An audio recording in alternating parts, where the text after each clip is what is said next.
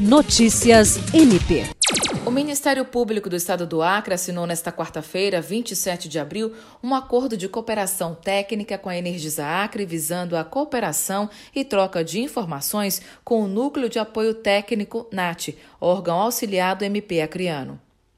A assinatura foi feita pelo Procurador-Geral de Justiça, Danilo Lovisaro do Nascimento, e pelo diretor-presidente da Energisa Acre, José Adriano Mendes Silva, no edifício sede do MP em Rio Branco.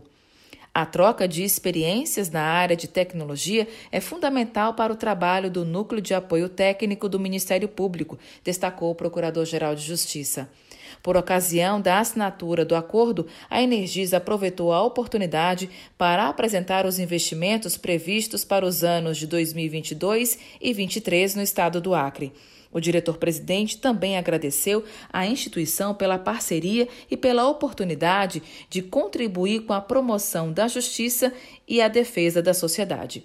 Alice Regina, para a Agência de Notícias do Ministério Público do Estado do Acre.